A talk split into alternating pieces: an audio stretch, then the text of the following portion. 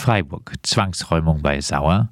Seit 21 Jahren lebt eine neunköpfige Familie in einem Haus in der Escholtstraße. In der Corona-Pandemie verzögerte sich die Bewilligung des Arbeitslosengeldes, auch weil die Bearbeitung der Aufenthaltstitel der Eltern länger dauerte. Dadurch kam die Familie in Verzug bei der Mietzahlung. Die berüchtigte Immobilienfirma Sauer nutzte das schamlos aus, um die Familie mitten in der Pandemie zu kündigen. Das Freiburger Amtsgericht setzte eine Frist bis zum 31. März, um die Wohnung zu verlassen. Die Familie ist die letzte Partei der langjährigen MieterInnen.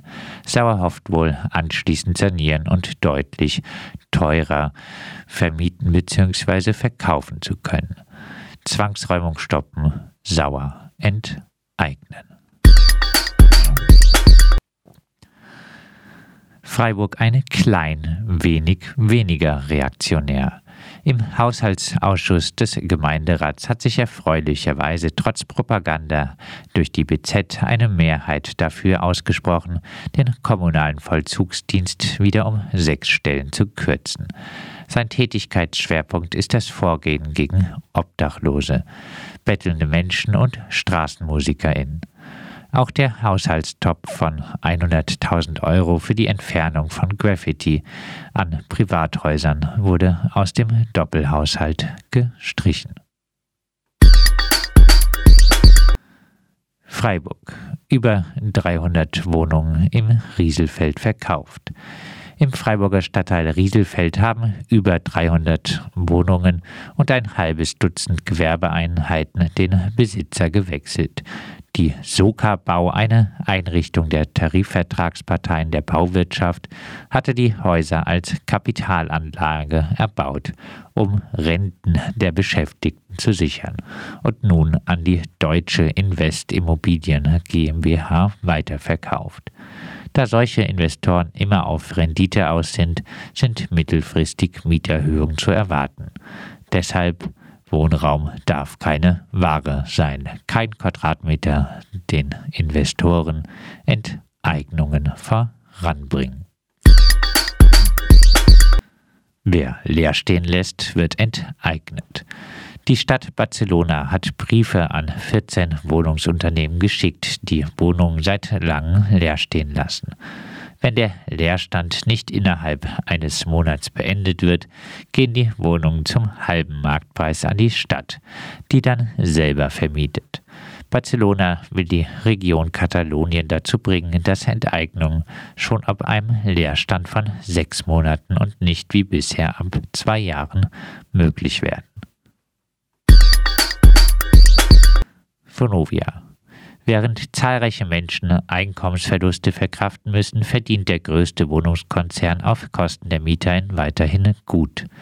Die Mietsteigerung im Jahr 2020 lag bei der Vonovia im Bundesdurchschnitt bei 3,1 Prozent.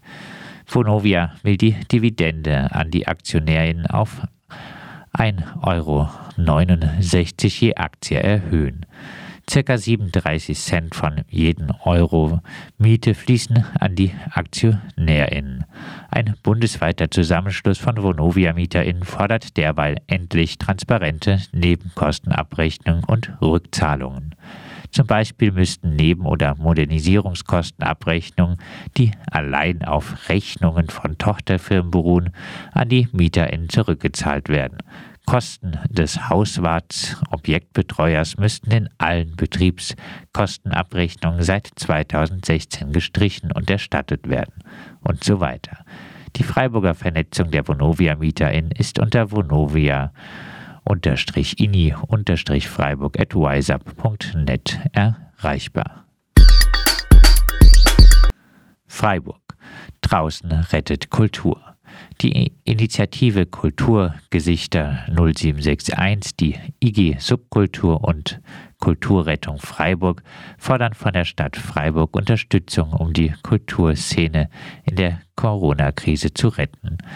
Neben einem Solidaritätsfonds, der bezuschusst werden und in Not geratene Künstler ihn unterstützen soll und der längerfristigen Nutzung der Stadthalle als Haus der Kulturen fordern sie auch, dass es in der Stadt über den Sommer Bühnen geben soll, auf denen Corona-konforme Open-Air-Veranstaltungen stattfinden könnten. Da sich die Pandemie fast ausschließlich in Innenräumen verbreitet, ist das eine nachvollziehbare Forderung, bei der aber aufgepasst werden muss, dass sie nicht einer weiteren Kommerzialisierung des öffentlichen Raums Vorschub leistet.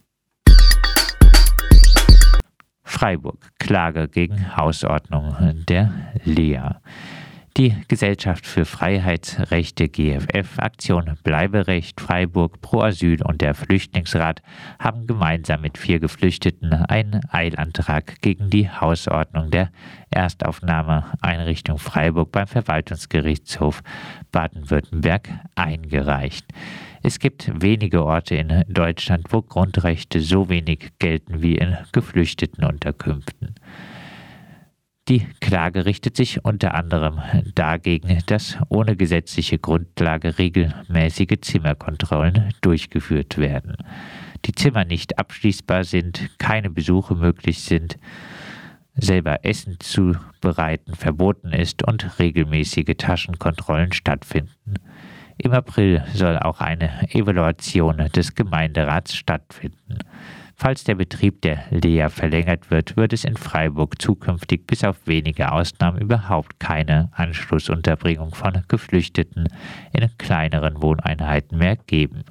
Freiburg muss sich also entscheiden, ob Schutzsuchende hier nur noch im Großlager untergebracht werden, in dem das Grundrecht auf Unverletzlichkeit der Wohnung nicht zählt, oder ob die dezentrale Unterbringung in Wohnungen nicht doch ein erstrebenswertes Ziel für eine offene Stadt wäre.